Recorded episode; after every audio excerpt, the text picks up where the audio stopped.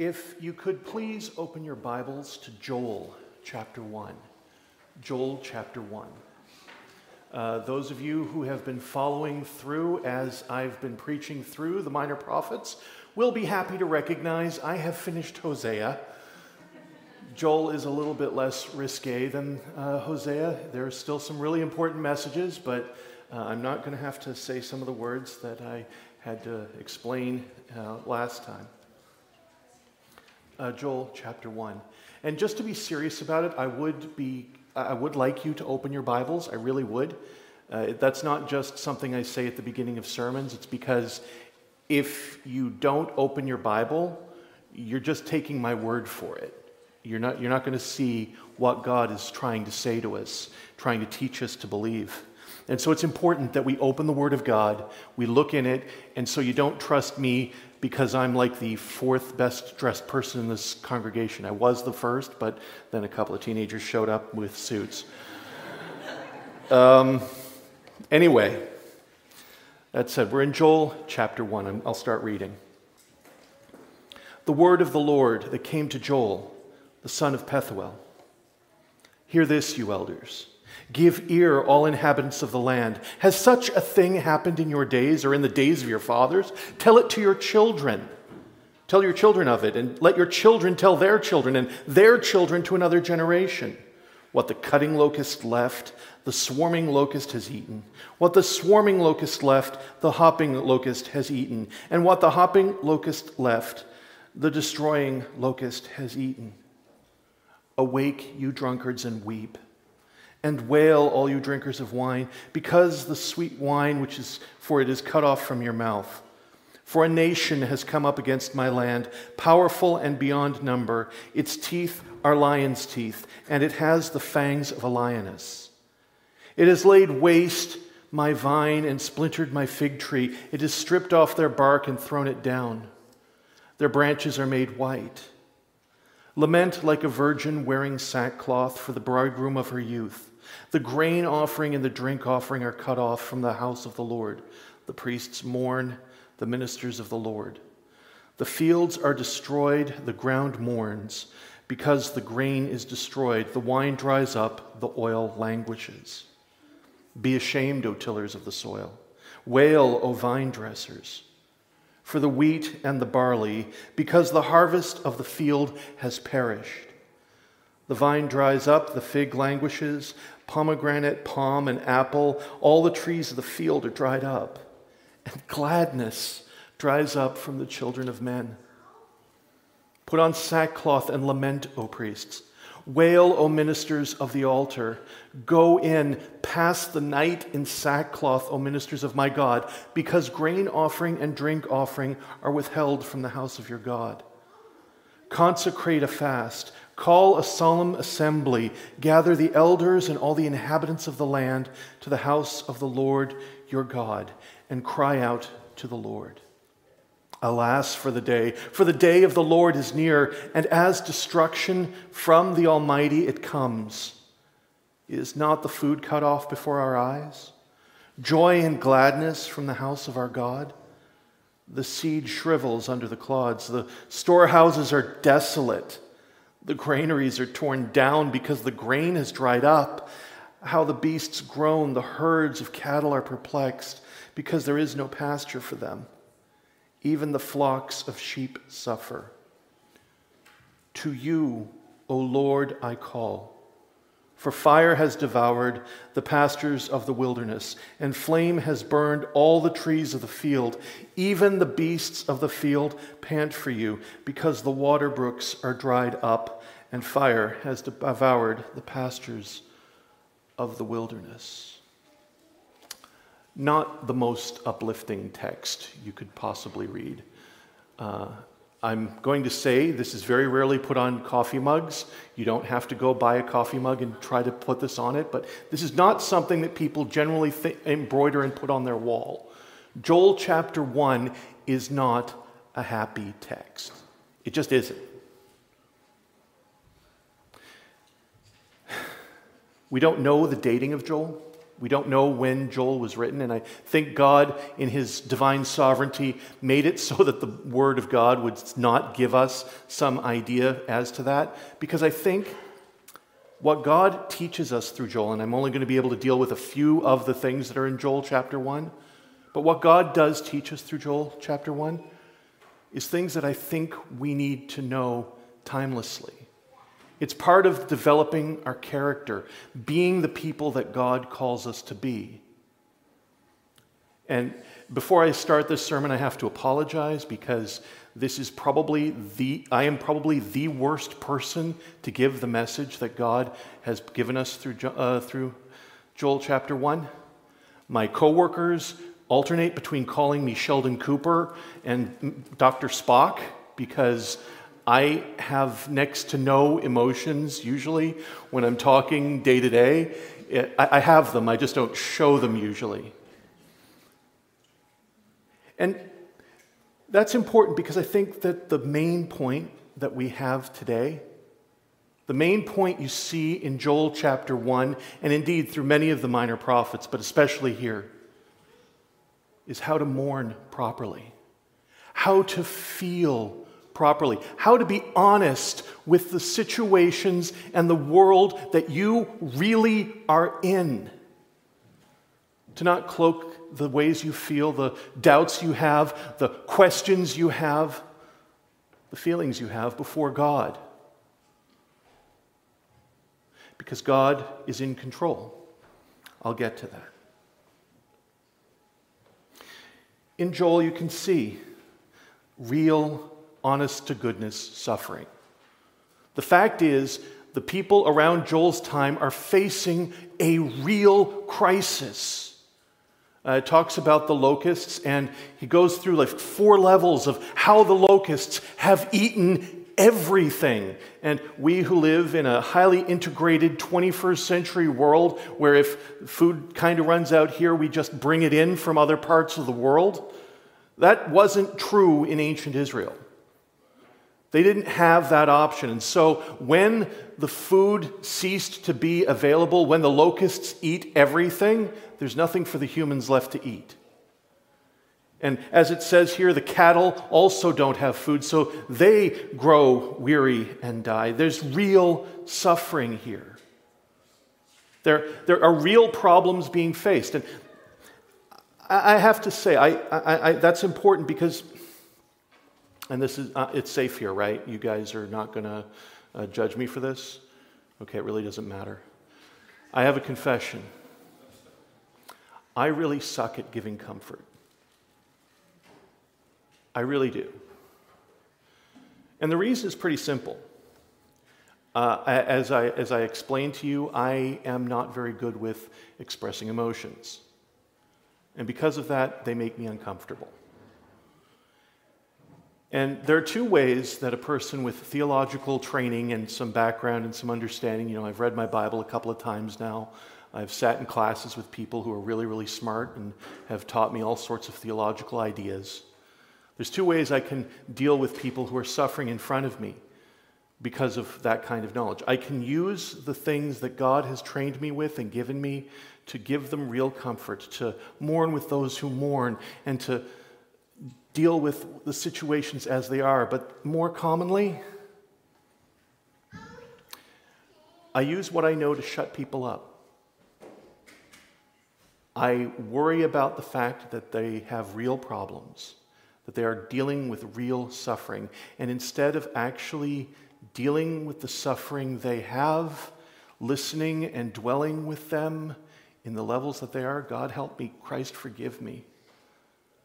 I use it to make them stop saying it. People open up the truth of, of the situations they're in, how they're feeling desolated and poor and blind. And I use, I say, well, God has a plan in this. And that's true. And that may even be good comfort for people sometimes. But the way I'm meaning it is because God has a plan for this, you shouldn't mourn now. Don't feel what you're really feeling. Just pretend, understand God knows what's going on. And so you don't need to tell me any more about how you're suffering. I'm pretty sure I'm not alone, actually. I've run into too many people. Um, I, I have conversations with, uh, I'm, I've been a Christian long enough, I've been in, in this uh, evangelical sphere long enough to have had friends who have had real suffering. And because of the way they interpreted the church as having dealt with their suffering, they would no longer call themselves Christian because things that they really, really were being dealing with, pains they really, really felt, they were just put off to the side as if you shouldn't worry about them. I mean, I'm, I'm not a woman, so I don't know what it's like to have miscarried a child, but people do. And there's two ways you can re- answer that. You can say, oh, well, God has a plan and they're in a much better place please don't keep telling me about how hurtful this is, how painful this was for you. I, I, God had a plan. Or I can tell you that God has a plan and I will weep with you now. More commonly in the church, it's been the former. It's pain, it's suffering. We don't, we don't want to deal with that. I've had too many friends of mine who've had doubts about the truth of the gospel and the validity of the scriptures. And don't get me wrong, I have really good answers for you. I can help you there. I've, I've had those doubts myself. I have worked hard at them. But so often it's easy for us in the church to see people who have real doubts, who are struggling with it, and they're real struggles. And then just say to them, well, you know, I'm sure they're, they're uh, I'm, just have faith. Tamp down your real doubts. Don't deal with your real doubts and your real questions just pretend they're not there, use faith, and, and now I don't have to deal with it anymore. And the reason I say that usually when I'm dealing with it is because it hurts me. I, I, I have that little twinge in my head for a second. Oh, well, maybe this question is right. Maybe finally this one person in front of me has come up with the one question that I haven't heard and I can't deal with, and the scriptures are not going to be okay, and God isn't going to fulfill this. Of course, I'm wrong. The Bible is true. God really is there. But I'm scared. And so I shut down other people and pretend that the questions aren't there. And Joel chapter 1 tells us the fallacy of this. I have two points this morning. I'll just let you know them in front in case you're writing notes so you can uh, set this down. The first point Yes, your suffering has meaning. God really is working in the world, working in your life to work and to do His good pleasure. As we sang about just before I got up, all things work together for the good of those who love and serve the Lord and are called according to His purposes. That is literally true. Your suffering is not meaningless. Your life is not meaningless. And I don't mean what postmoderns and moderns mean now, that you can construct a meaning by this community together and we'll, ha- we'll create this meaning together and we'll say that this is real meaning. I mean, there is objective meaning whether you want to believe it or not. There is meaning. That's point one. And of course, that's pretty easy. That's, that, that sounds like the way I, I, I, told you that I use to shut people down sometimes. I tell them you their, their suffering has meaning. But that's where point two comes in. Because your suffering has meaning, because there is meaning, you are free to mourn and to doubt and to bring your sin before God in total safety. We as believers do not need to be afraid of the doubts of the evil one. We don't need to be afraid of the real pain and suffering in the world around us. Instead, we can run towards it because God is in control and He cares, not merely for us, but also for the people that we, are, we come to. I'll try to walk you through this so you can get to it, but this is massive. Because if we get this, if we get this point, we don't have to be scared of the way the world works anymore. We don't have to be scared of dealing with the real issues in the world as they are. And our world is pretty seriously messed up. I mean, I, have friends of mine who believe in progressivism, that things are getting better every way, every day. Uh, I don't quite believe them. Uh, I think they kind of cook the books to get to that. But I mean, you know, some, some things are getting better, some things are getting worse. But let's face it, the world is pretty crazy out there. I know that because I'm in the world and I'm, I'm, I'm pretty messed up myself sometimes. But first of all, first and most important, there is real meaning in the world. Your suffering really has meaning. Look at verses, verse 15 in Joel. Alas, for the day, for the day of the Lord is near, and as, as destruction from the Almighty, it comes. Now, that's a statement of wrath. That's a statement that God is going to work through wrath in his day. But more than just dealing with the wrath, it means that God has a plan for this. He is working this through. The work through will happen. And in the midst of that, Joel will say, God can save. Look at verses 19 and 20. Because Joel, by the implication of what he's saying here, is saying that the Lord can save. He says, To you, O Lord, I call. Why does he call to the Lord? Because the Lord can help. The Lord can do something about this, for fire has devoured the pastures of the wilderness, and flame has burned all the trees of the field. Even the beasts of the field pant for you. Because the water brooks are dried up, and the fire has devoured the pastures and the wilderness.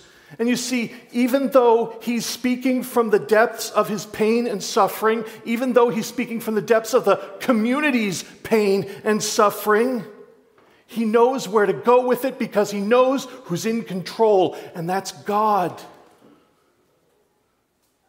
Two basic conceptions that the Christian worldview has God, there is a God. You're not him. But he's in control. He loves you. He loves better than you can even imagine loving. And so, when you suffer, when you have pain, when you have doubts and questions, when you have joy, there's no reason to hide it before anybody because He's in control. He loves you. He is working things together for your good. As long as you stand in Him, as you seek Him, He desires your good. And your suffering has meaning. It is not a surprise. There is no doubt you have in your head right now that God is not cognizant of and able to deal with. There is no suffering that stands outside of God's ability to redeem it. And in fact, He will glorify Himself by redeeming it. It's one of the great things about God. That's what redemption, by the way, means to take something that looks bad to us and then to turn it, even in a moment, to make it all make sense. And God is doing it. That's the story we live in. I remember preaching the sermon a while ago. I quoted a, a part from, uh, from I, I Captain Barbossa of the uh, Black Pearl. I told you that, you know, that, that little part where he goes to Miss Swain and says, You'd best believe in ghost stories, Miss Swain. You're in one. May I repeat? You'd best believe in redemption stories. You're in one. That's important. This is really, really important, and not merely because this allows you to then pretend that the suffering doesn't exist and to tell other people that suffering doesn't exist or that doubts don't exist. It's important because of point two. Because of the meaning, because of God's protection, you are free to mourn in safety and bring your concerns to Him. One of the interesting things you'll notice about Joel chapter 1, if you look at it pretty closely, and I've been trying to find if I'm wrong on this one, and I mean, the only thing that's been so far negative about that is uh, that in my Bible, I use an ESV, and they put a little thing at the top that says a call to repentance at the beginning of verse 13. I'm actually not sure that this text is about repentance. Sackcloth is, is a sign of mourning. It's a sign that you are very, very sad, that things are going poorly in your life. It's not necessarily you saying that I repent of anything. Now, let's be clear the people of Joel's time have sinned against God. That's one of the reasons that God is doing evil, to, uh, is allowing the evil to happen to them. But Joel chapter 1 is not about saying you need to repent right now. God, through Joel, is not being Job's comforters. You, you remember the story of Job, right? You know, Job has everything going for him he, uh, Satan talks to God and, and, says, Yeah, well, you know, if you took everything away, he'd, he'd, he'd curse you to his face. And God says, Yeah, right. And so he says, Go ahead, give it a shot, Satan. And then everything gets taken away from him. Job has done nothing wrong, nothing at all.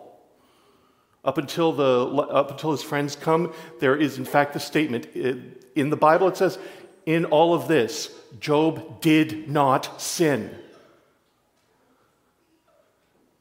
And yet, his, for, his friends come by and they tell him all sorts of theologically correct things. This is one of the problems that you have if you quote the book of Job. You can end up quoting things that sound really good theologically, but they're in the mouth of one of Job's friends that he's using to shut them up and to, to shut up Job and to not have to deal with the fact that maybe, maybe, just maybe, Job, uh, God has a different plan for Job than just the simplistic plan that we have in mind based on our theological constructs. Yeah. Joel chapter 1, what God is saying through Joel is not only that you are free to mourn, because God knows your suffering, God knows your situation. Mourn. It's actually a command in Joel. He says it to four different groups over the time here. Like he goes through them. He goes through the priests, and the, he starts with the drunkards, strangely enough. He goes with drunkards and tells them to mourn. He tells the farmers to weep and wail and mourn. He tells the priests to weep and wail and mourn. He commands them to go ahead and express how they really feel, the situation that they're really in.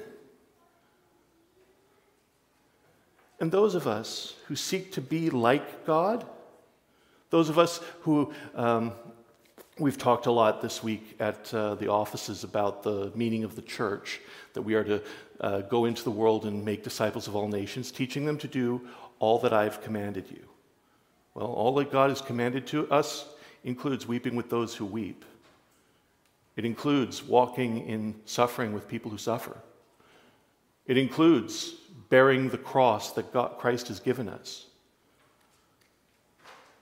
And in the midst of that, not to lie. I'm struck, and this is one of the things that causes me problems when I face Jesus myself in my own life. While people can call me Dr. Spock or call me Sheldon Cooper, Jesus was never like that. If there was any person who knew what God was going to do, that God was in absolute control of the universe, that specifically things were going to work out well, it was Jesus. When Jesus stood before the tomb of Lazarus and wept, he knew for a fact that Judas, that, that Lazarus would come forward. He knew for a fact. When Jesus was at Gethsemane and he said to the Lord, Lord, let this, this cup pass from me, let not your will, Not my will, but yours be done. He didn't mean that to say, I don't know what's going to happen. I'm not really sure if you will rescue me from the grave, if I will be raised on the third day. He knew that for a fact.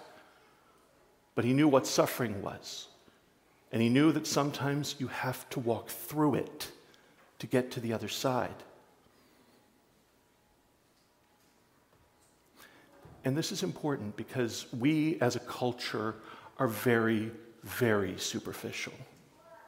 I, I, I, apologize, maybe you guys are not the most superficial. I'll just say it from my perspective. The culture seems to agree with me when I'm being very superficial. We imagine that suffering is just a kind of a surfacey level thing that you know you can deal with with a few basic platitudes, and that's fine. We'll talk about how the universe uh, will, will follow if I just you know, confess goodness over it. We imagine that platitudes save things, that, you know, oh, well, it, what's true for you is true for you, and you can just live your truth, and that'll be great. That you can follow through with your dreams, and your dreams will, be, will come to fruition because, you know, all things work good for you because you watch Disney films. By the way, that's actually a message in Disney films.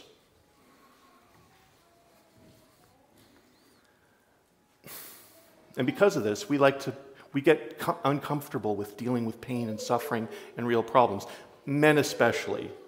I apologize, men. I'm throwing us all under the bus here. Uh, there's this famous video on YouTube called It's Not About the Nail. Don't know if you've ever seen it. Uh, it's a, uh, I think it's a husband and wife sitting on a couch, and one of them, the wife has a nail in her head, right here. And she just talks to him and says, I got this splitting pain in my forehead. And he keeps trying to say, point out the nail in her head, that if, you know, she just took the nail out of her head, it wouldn't be painful anymore. And she's mad at him because he's not listening to her. He's not dealing with the pain and suffering. She's right, you know.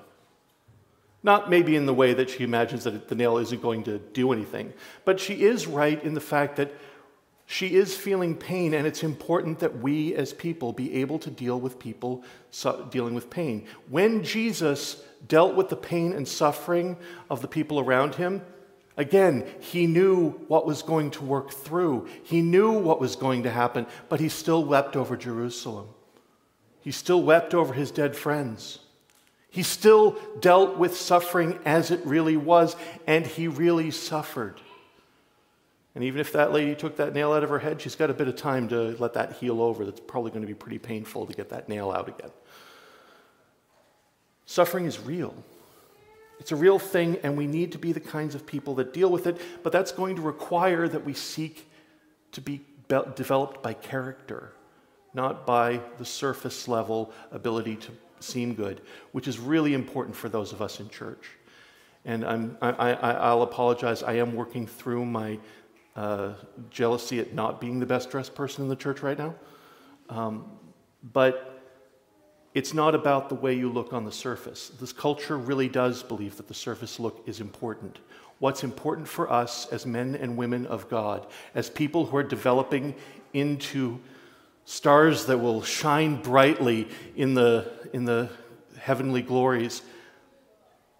We need to be good people, not just look like good people. We need to be the kinds of people that see suffering around us and don't run from it, but run to those who are suffering and help them. Not because we want to shut off the suffering and make the suffering stop because it gives us too many questions, but because we love the people who are suffering. We need to be the kinds of people who stop and listen when people tell you what, what they're feeling. Which I can't believe that's coming out of my lips, but we need to be the kinds of people who care deeply for one another. We need to be the kinds of people who are less focused on our own sufferings, per se, of dealing with uh, the discomforts that come in the world, and desire to work with the discomforts of others. And so there are three applications I have. They're all about love. We need to be the kinds of people who love truth, more than we love comfort. So we need to be the kinds of people who don't shut down suffering with platitudes, even the correct ones. We don't want to be the people that pretend that suffering isn't real. We're not Buddhists. We don't pretend that the real world doesn't exist. We, pretend, we know that the real world exists. We know that the real world is broken, and we know that people deal with real suffering. I mean, we're upper middle class, so we've got money to protect ourselves a little bit. But the real world out there has real suffering. There's probably people in, within, within a short distance of us right now that are dealing with some very real suffering in their lives. In fact, some of us in here probably are. We need to be the kinds of people who care deeply about that and who are going to follow through with that, who don't pretend that mourning isn't there, that it isn't real, but instead go with God in Joel, say to people around us to bring the worst of the suffering to God. We need to love truth more than we love comfort. We use the platitudes, the truths of Scripture, not to shut people down, not to quiet the sufferings and doubts, but to point to the places where they can find answers for their real mourning and their real suffering, and to let people have the safety to mourn well among us.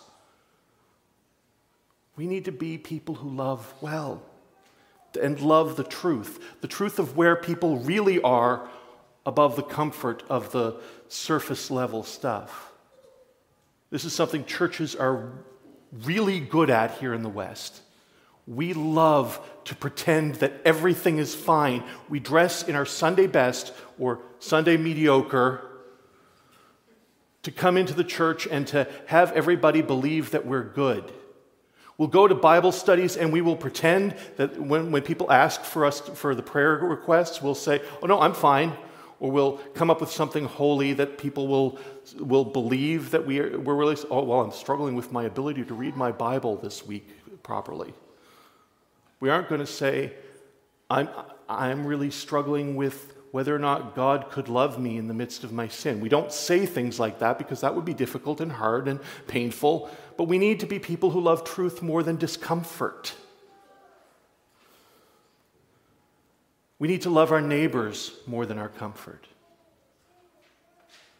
And I don't just mean the neighbors in the church, but it'd be great to straight to start here. We need to love our neighbors more than we love our comfort. So that when I ask, How are you? I should mean it. I'm not just entering into that weird uh, exchange thing we have where I say, I say, How are you? You say, Fine, thank you, and you, and then we go our separate ways. In the church, when I say, How are you? we need to be meaning, I want to know how you are. When I say, How can I pray for you? I'm not asking for the nice little thing where I say, where that means, you know, just tell me something surfacey so I don't have to deal with this very much. We need to be the kinds of people in the church who love our neighbors enough to care deeply about the real things. When people are facing doubts in their faith, we need to be able to run towards that. When we go out into the world around us and we see real suffering around us, we don't just hand somebody a 20 to deal with their pain and suffering. We talk to them, we ask them what's going on we become known as people who love more, who love our neighbors more than we love our comfort. And I say this with trepidation because, you know, I am probably the worst at this at that point. But finally, we need to love God more than we love our comfort. Unfortunately, God, Jesus said to us that you can't serve two masters. He was using it for the context of money. I'll use it for the context of comfort. You will, either, you will serve one and you will hate the other. Brothers, sisters, if we love our comfort more than anything else, we will hate God. If we do everything and serve everything for the sake of our comfort, we are going to hate God. And that is a massively bad idea because this world is made in His image. He made us in His image. If we are going to live against His viewpoint, we're going to always be at war with who we are. If we want to live in the world as it should be, we have to love God more than we love our own comfort. There's no other way to say it. We need to be the kinds of people who love God more than we love being able to hold our, our suffering over others, more than we love holding our truth over others. We need to love God. We need to trust Him. We need to seek after Him. And I'm going to say something really, really strange here because people get, there's a bit of a debate going about this kind of a point of view. I will say it is sinful to doubt God. It is. It's sinful to doubt God's existence. It's sinful to doubt his goodness. It's sinful to get angry at God. But secret, he already knows how you feel. Don't hide it from him. When you feel angry at God, do you know what you should do? Pray to him. Express your real feelings to God. Even if, and, and yeah, I'm going to go out and say, yeah, that's sinful. But don't hide your sin before God. When I was growing up Anglican, we would say that I would not cloak nor dissemble my sin before the throne of Almighty God. Let's not do that.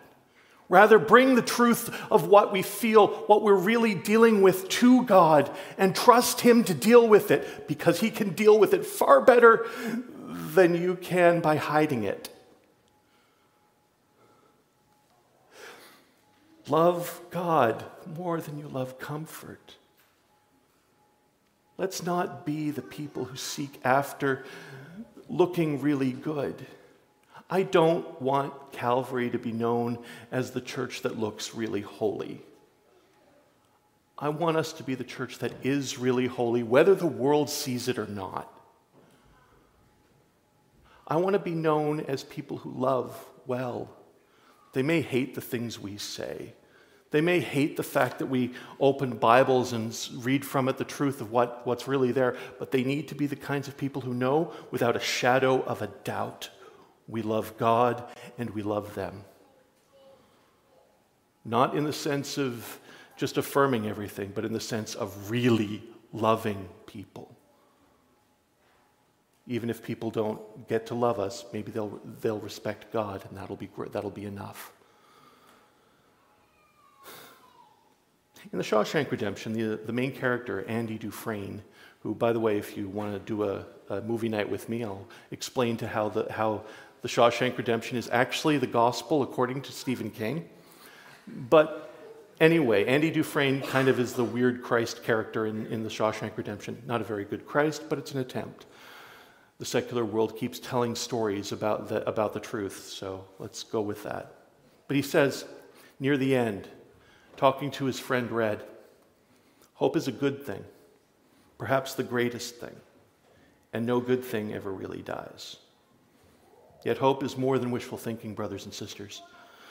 Hope is seeing the world as it is do you know what hope really is? It's trusting that God has everything in his control, and therefore we are free to be who God has really led us to be in this moment.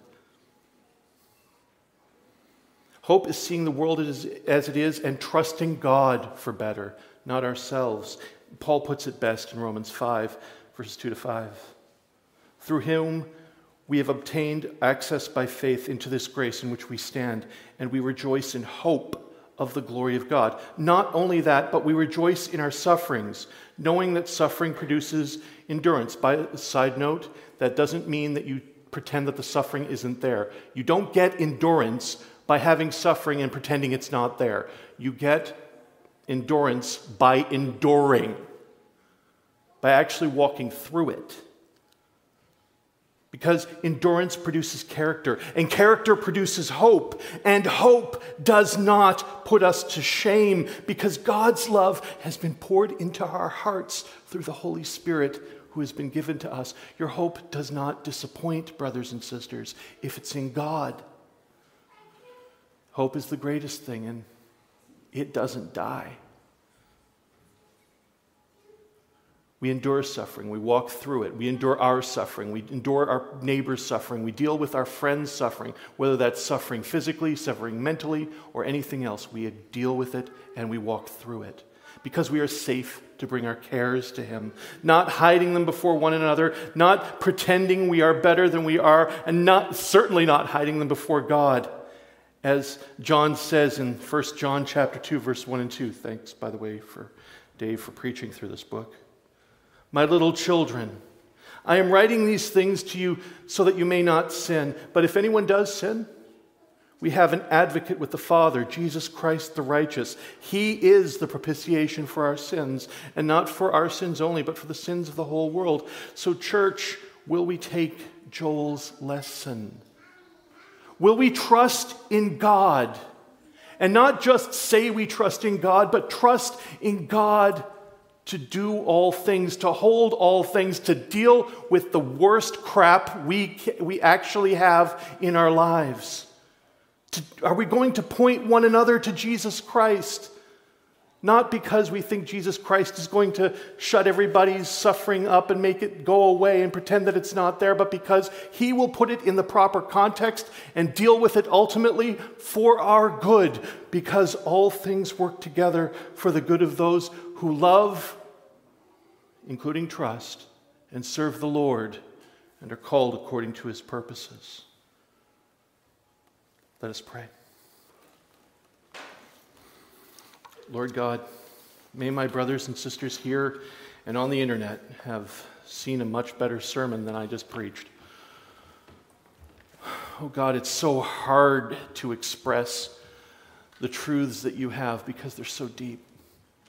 Let us be the kinds of people who desire to be friends of yours, not in words only, but in word and deed. Oh God, may we trust you. May we follow you. May we trust you in our suffering and our doubts and in everything that we face. In Jesus' name, amen.